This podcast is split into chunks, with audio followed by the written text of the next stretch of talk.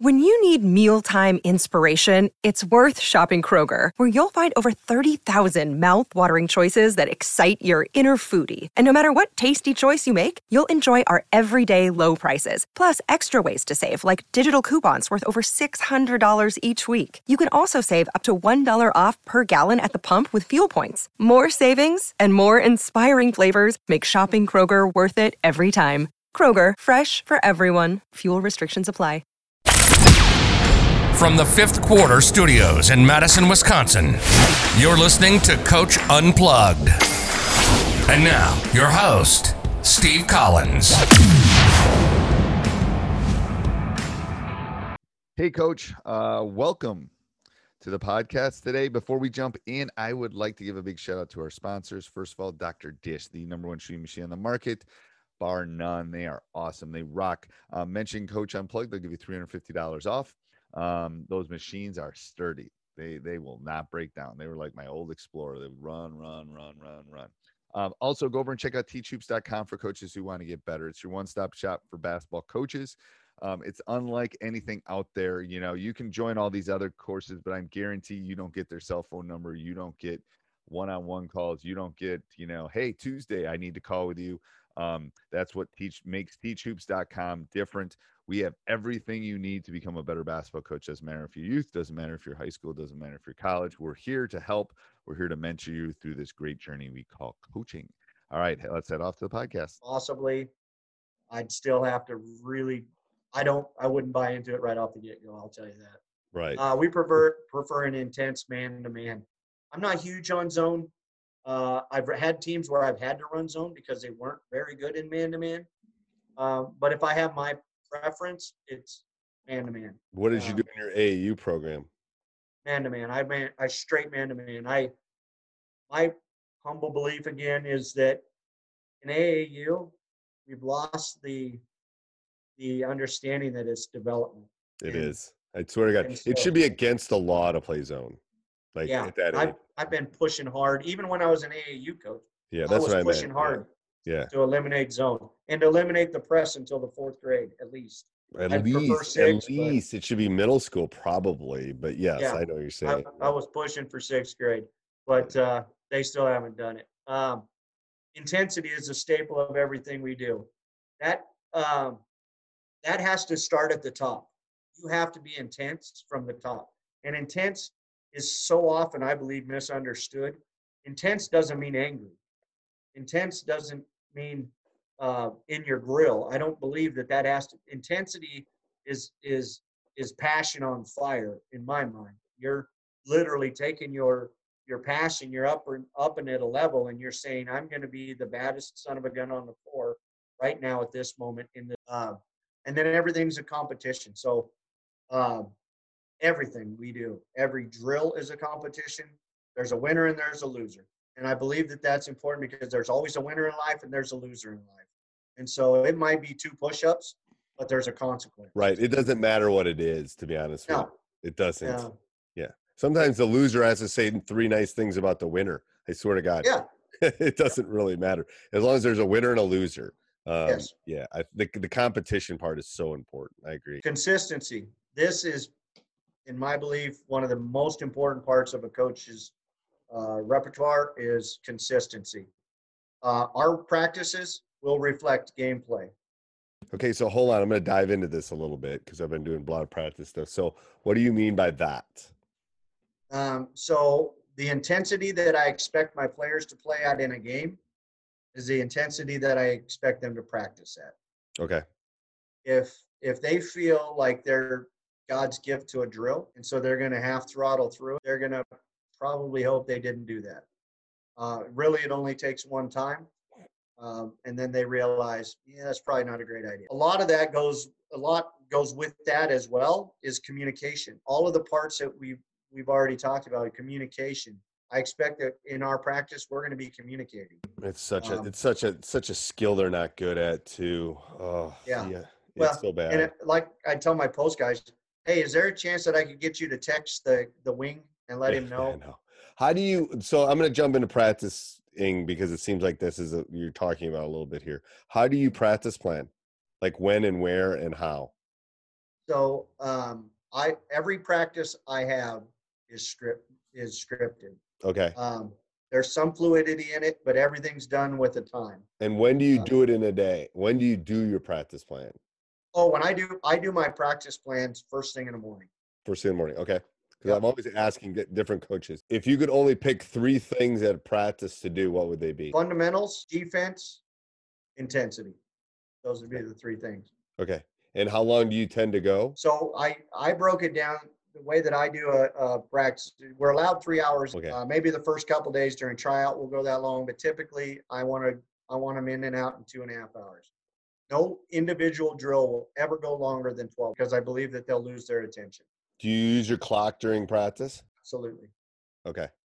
And uh, let me back up. It depends on the team because there are teams that I've coached that look up at that clock and think, "Oh gosh, I only have this much longer to do Right. this drill." And so I, I've turned it on and I've turned it off. Yeah, I get that. Do you have any do you have any hints for for transitions between drills? So um, I I don't allow any walking. So everything's a jog to the next drill. Okay. Um, uh, and then what I do is I have different. So I have my captains on the team. They're the transition makers between drills. So it's it's up to them to determine the the speed at which we're going to get into our next drill. Okay. Okay. So I share my practice plans with my captains. That's why I do it in the morning because I give it to them before they go to school. So that way they've got it and they know when we get to practice, this is what we're going to do. And this is what my, what is expected of me. Okay. Awesome. Great, great So- golden nuggets there. Perfect. Keep going. That's perfect. Um, yeah, appreciate that. Um, so um, uh, discipline when needed is always with a ball. I'm not a I'm not the guy that says line up and run suicides, whatever. You can't call Um, them those anymore, coach. Can't call them those anymore. You'll get sued. Yeah. They're fun runs. I call them fun runs. But yes, Fun runs, yes. yes. we do fun runs Uh, with the ball too. I, yeah, we always do. Yeah. So uh, everything's with the ball. Um, I believe that I don't want them to hate any aspect of. it. Right. And again, I don't. I've learned, or I feel, I don't have to have excessive discipline. Uh, it just has to be something to get their attention back, and say, Right. "I'm not playing with this. Let's go." hmm And uh, it may be where I have the whole team do two push-ups. Right. You know, um, I have called a timeout when I've been in a game. I've called a timeout and we've done the fun runs in a timeout for me right there. And the other team's going, "Holy cow, that guy's crazy!" But you know what? All of a sudden, we started rebounding. We were Right. down 15. We won the game by 12, and I never had to do it again. And so, um, again, that's being consistent. I believe our, our drills will be competitive with intensity. Uh, ag- again, there's a winner, there's a loser, and I expect that you're going to give me 150 percent. So intensity in that in that mindset is 150. Some people Okay. will say, "Well, isn't 100 the measuring mark?" Yeah, if you want to be average. I'm not okay with average. You know that that means um, that means that you're uh, you're just getting by, and then we'll be purposeful about finding something each player does right. So for me, that's key. There's a lot, at least in some of the schools that I've coached in. I like I was telling you before, I had five homeless kids on one team. They they get told enough what they do wrong, Right. and I, and I felt like for that instance, discipline through success, a great way to change their mindset. So every practice, we're going to find something that all of our players are doing right. We're going to congratulate them because when you get into that point where you're going to have to chew their butt, and it's going to happen, Right. they respect it because they know you come from a place of love versus a place of arrogance. It's parenting 101. Like I Yep. yelled at my son, but he knows at the end of the day that he I'm not kicking him out of the house. It's like, yeah. Yeah. Point of love. Right. Yes. I agree. Yeah. so charisma, uh, for, and the definition of charisma is a rare personal quality attributed to leaders who arouse fervent popular devotion and enthusiasm every practice. So people would say, well, do they have to be leaders? Everybody in life is a leader. Whether whether you're a leader in the moment, you're a leader in your home, you're a leader, you're a leader on the chess table, you're a leader in sports. Everyone should be built to be a leader, to be competent enough to be a leader. And um, I believe it is important to help each player have the confidence to build charisma. I like the little shake and bake on a basketball court. I like it if you're going to step in and come back, have a step back and smile. Right. I like that. Your eyes are up, you're seeing everybody on the floor, and you're not doing it to be arrogant. I'm okay with it. Right. I think it. I think it's confidence. Um, I believe that if you have the five C's, you have what these kids love to call basketball swag. So, in their term basketball swag, they're basically saying that they believe that they're the the toughest, the quickest, the strongest, the best player on the court. I'm okay with having five kids on the court that believe that. I'm okay Well, with having five Uh, kids on I, my I. I, we refer to it as you got street cred. You know, do you have any Yes. street cred? You know, because I got I teach some pretty tough kids, and it's like if you got street cred, you got you know, Michael Yep. Jordan's got street cred. You know, yeah. Absolutely. Yeah, absolutely. I love that last answer. That's I know. story. Though. I, I've Thank only I, yeah. that's a whole different story. I've only watched four of them, so don't. I mean, I lived it, but I've only Yeah. watched four. I'm trying to, I'm trying to like, um, it's like having a gallon of ice cream and saying that's all I get. I'm trying to slowly eat it over time, so right? for a longer period. Uh, That's awesome. yeah, Uh, and then uh, confidence without arrogance is key to mental toughness. So um, I believe that you have to have the confidence, but you don't have to have the arrogance. And if you can understand the difference between the two, that's what's going to keep your men or be key to driving your mental toughness and win those close games. And mental toughness is what's going to win the to- close games, in my opinion. is. It's it's And- that it's that foxhole test, baby. Yeah, absolutely. And so I'm a I'm a lifelong learner. I believe that we can never, ever, ever stop learning. And so, right? Yeah. And so it's important that we we receive and we share, I believe, as coaches, things like the books that I put on the slide in front of you. Not with only each other as coaches, but with our players. We start out in the fall with a book that we're going to read as a team. And when they come to practice, they have a notebook. So every kid in our program has a has a three ring binder. And they have and they'll have notes from practice. They'll have keys to the plays that they'll write down after practice. And we're constantly looking at those every practice. And every practice, they have to have their three ring binder with them. And the reason for that is it's no different than any than any uh, uh, class that they have in school. They're, they're going to have a book that comes with it. Our basketball program is going to have a book that comes with it. And for me, that's one of you know being in an open district and having so many successful players come to our program. It was key that people understood that there was going to be accountability, there was going to be love, there was going to be teaching, and there was going to be training. I'm a big fan. And- That's a Bobby Knight steal, but I'm a big fan of the notebook. Even though I don't yeah. use it every day, even though uh, self reflection, I think that's a huge. You know, it's not. That, you go on Amazon, you can buy 15 of them for next to nothing. But yeah, it's a- oh yeah, and that's and, these are all good. is Book, these are all good books too. I've read all three of these. These are all you know, really good books. Yeah. I, I got uh I got that from Bobby Knight off uh gosh, what was that show? Coaching You. Okay. I think it was on ESPN anyways. Um, because again, if you're not a student of the game, the game will pass you by. Right. And and Pat Summitt was big on that. Um, if you can't handle me my expectations of you and the way that I'm going to coach you, because I am going to coach you hard, then you just as well walk out those doors right now. And that's what I believe is is uh, important. And so um, I would encourage you guys to always be a student of the game.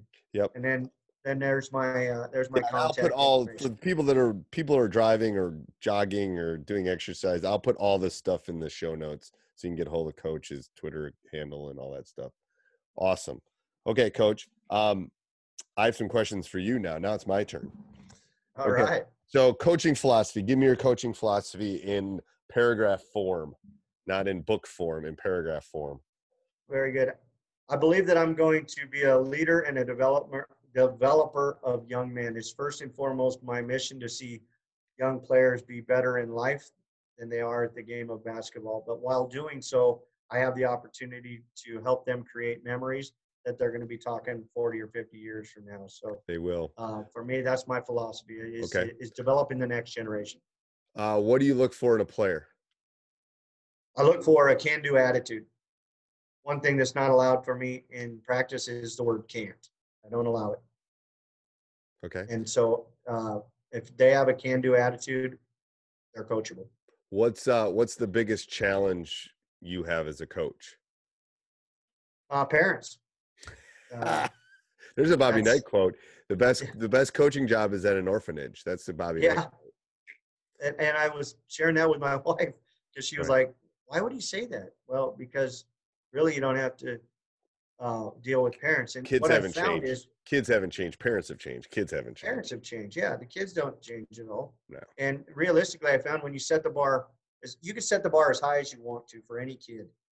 They're going to get there as long as you provide them the belief and the tools to get there. Now they might think that they can't meet those when they get to the dinner table at night, but they come back to practice and realize they still have that opportunity. And Uh, so, Yeah, I agree. I mean, I I 100 agree. Uh, how do you defend ball screens?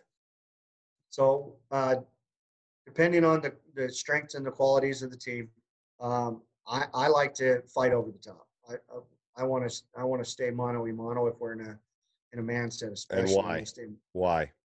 Uh, because there's some, there's a few different reasons for it. One is resiliency, um, especially, uh, early in the season. I want to, I want to, uh, again, reinforce the fact that they can defend anybody one-on-one if they choose to do it. And if, Okay. when they choose not to do it, they're going to go under. That's the biggest from some from guys that's from someone that's coached guys in the NBA all the way down to like Division three guys. It's all about if you can defend the ball. Like if you can't, def- that's the difference between a D three guy and a D two guy, or a D two guy and a D one guy is really whether they can defend the ball. There's some foot Yes. speed, some size issues, but you can't. I mean, they don't play a lot of zone in the NBA. You got to be able to defend the ball. Like, Yeah. um, Yeah. if you can't, you got some issues. Um, Yeah.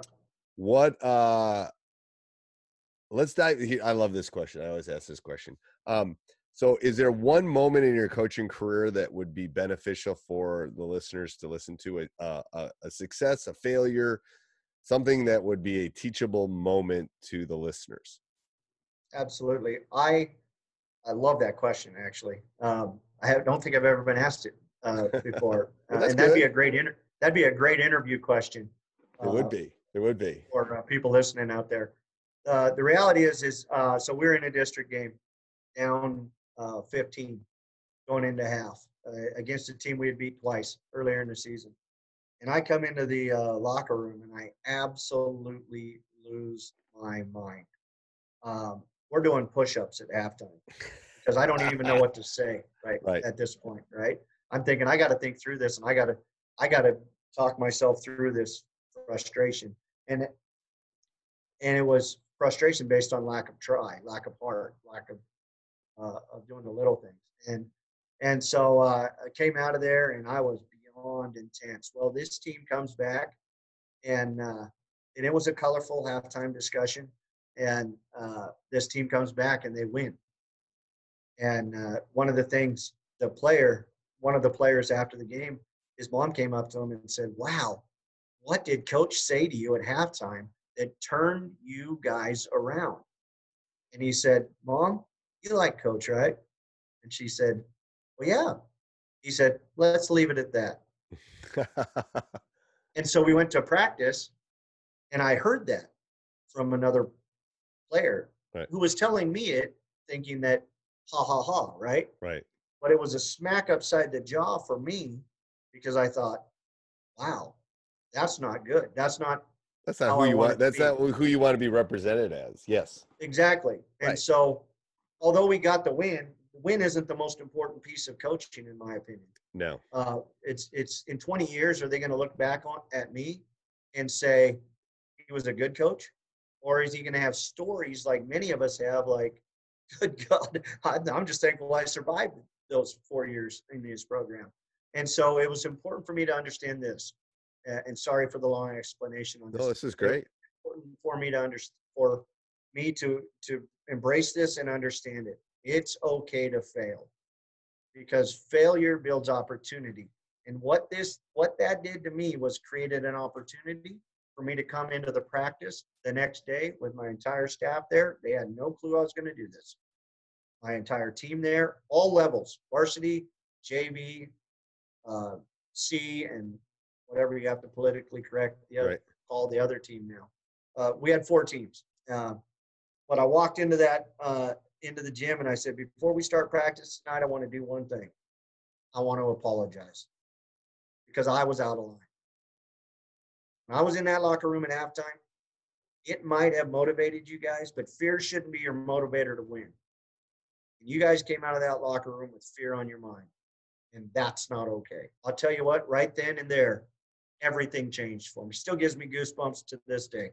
Everything changed for me then because then I was accountable to them. Right. They understood I was real Right.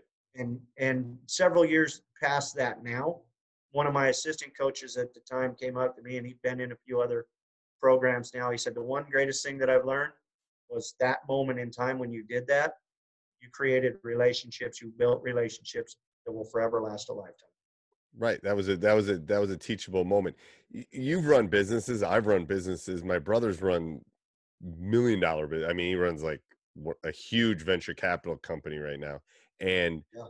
and before he got to that point, he had a lot of failures. Trust me. Yeah. Like you know, Bill Gates did not be. I mean, you know, Bill Gates might not be the greatest example, but you know, there were a lot of failures in Apple. There's a lot of failures in Amazon. There's a lot of failures in all these guys before they actually reach what they got to. Um, Yep. and it's the same in life. You know, I've I've failed as a coach lots of times, but I've learned from every one of them. So hopefully, I don't do it again. Um, yeah yeah, I think that's a great. You- you're not going to know true success you're not going to know true leadership until you've tasted failure Yeah, and it's it's that growth mindset. It's it's the it's the thing people are talking about, but it's true. It's like you learn from that stuff. The, the you, as long as you're not blaming people. Um, what do you think the biggest change in basketball's been? Last twenty I- years, fifteen years.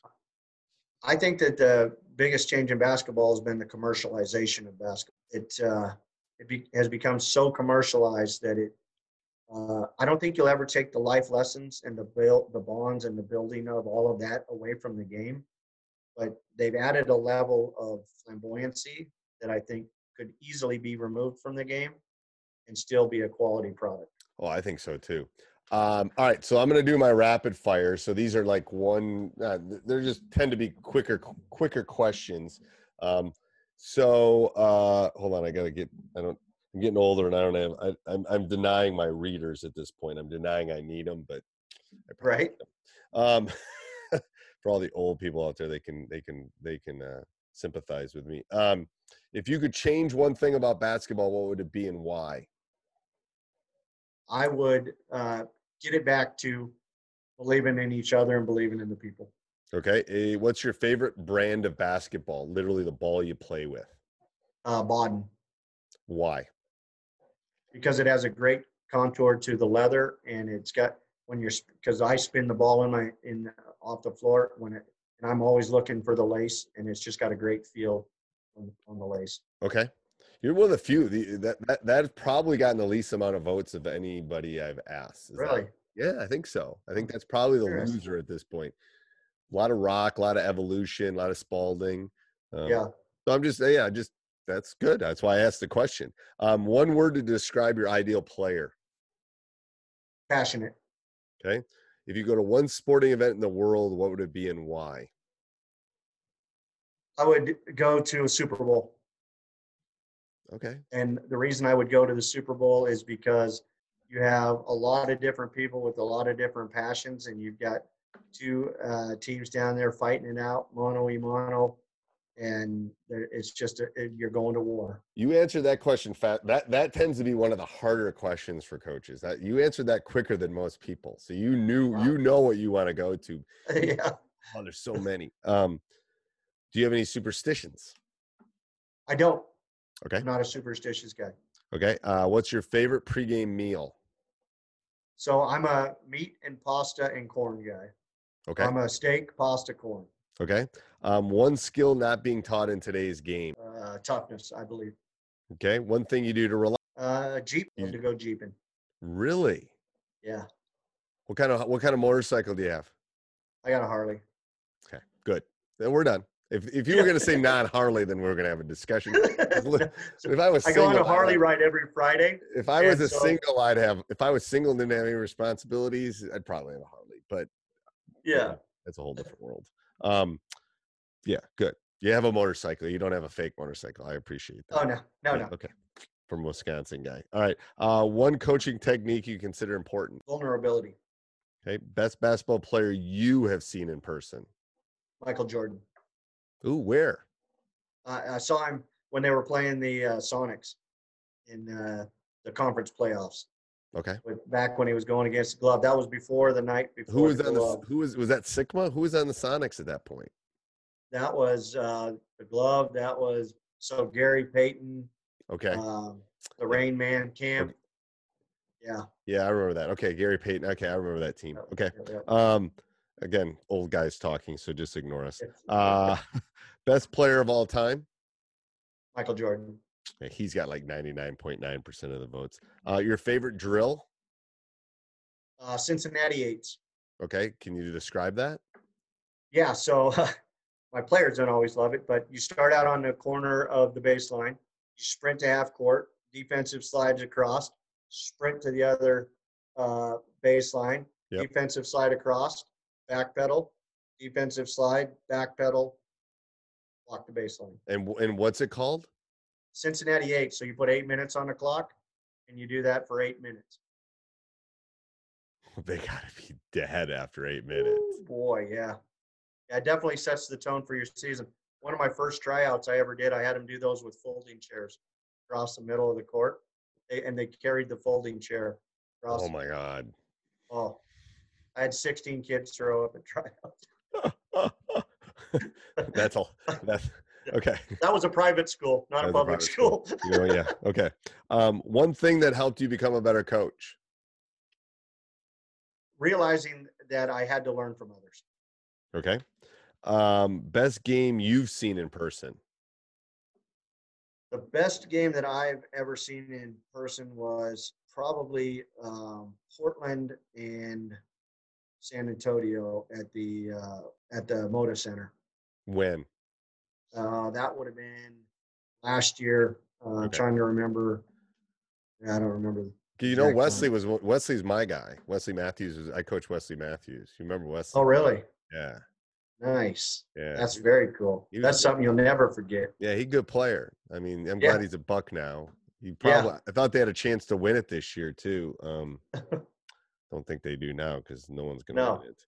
Um favorite quote.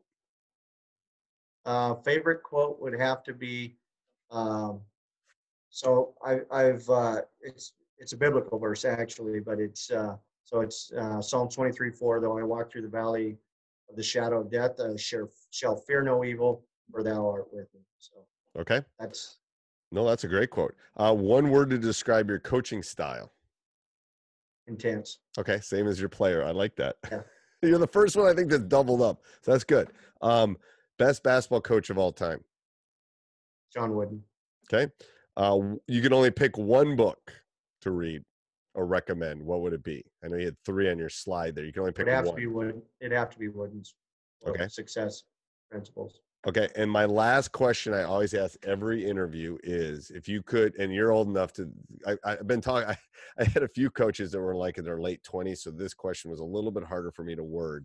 But if you could talk to your younger self, your younger coaching self, what would you tell yourself?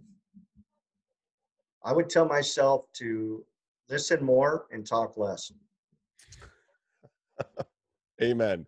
Done. gra- That's yes.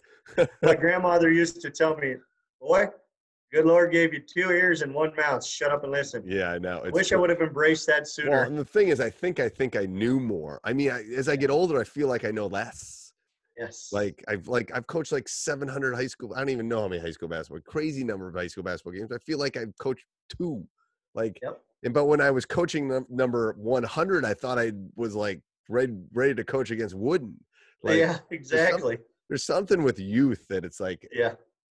Yeah, it, it's yeah. You, you think you know more than you do is what one of my, Yeah, embrace the drive, but but don't forget about the about the why. the So, why. All right. Well, thank you, Coach. I appreciate you being on. I appreciate you. Thanks for having it. Appreciate all you're doing. Keep doing it, man. I will put Keep- everything keep down in the show notes for the people too. Thanks, everybody. Hey, everybody. I hope you enjoyed the podcast. If you love it and you want to support us, go over and check out teachhoops.com for coaches who want to get better. 14 day free trial as we talk. Subscribe, like, jump up and down, do whatever you got to do. Those Apple podcasts mean a lot to us. I read every one of them. Have a great day. Sports Social Podcast Network.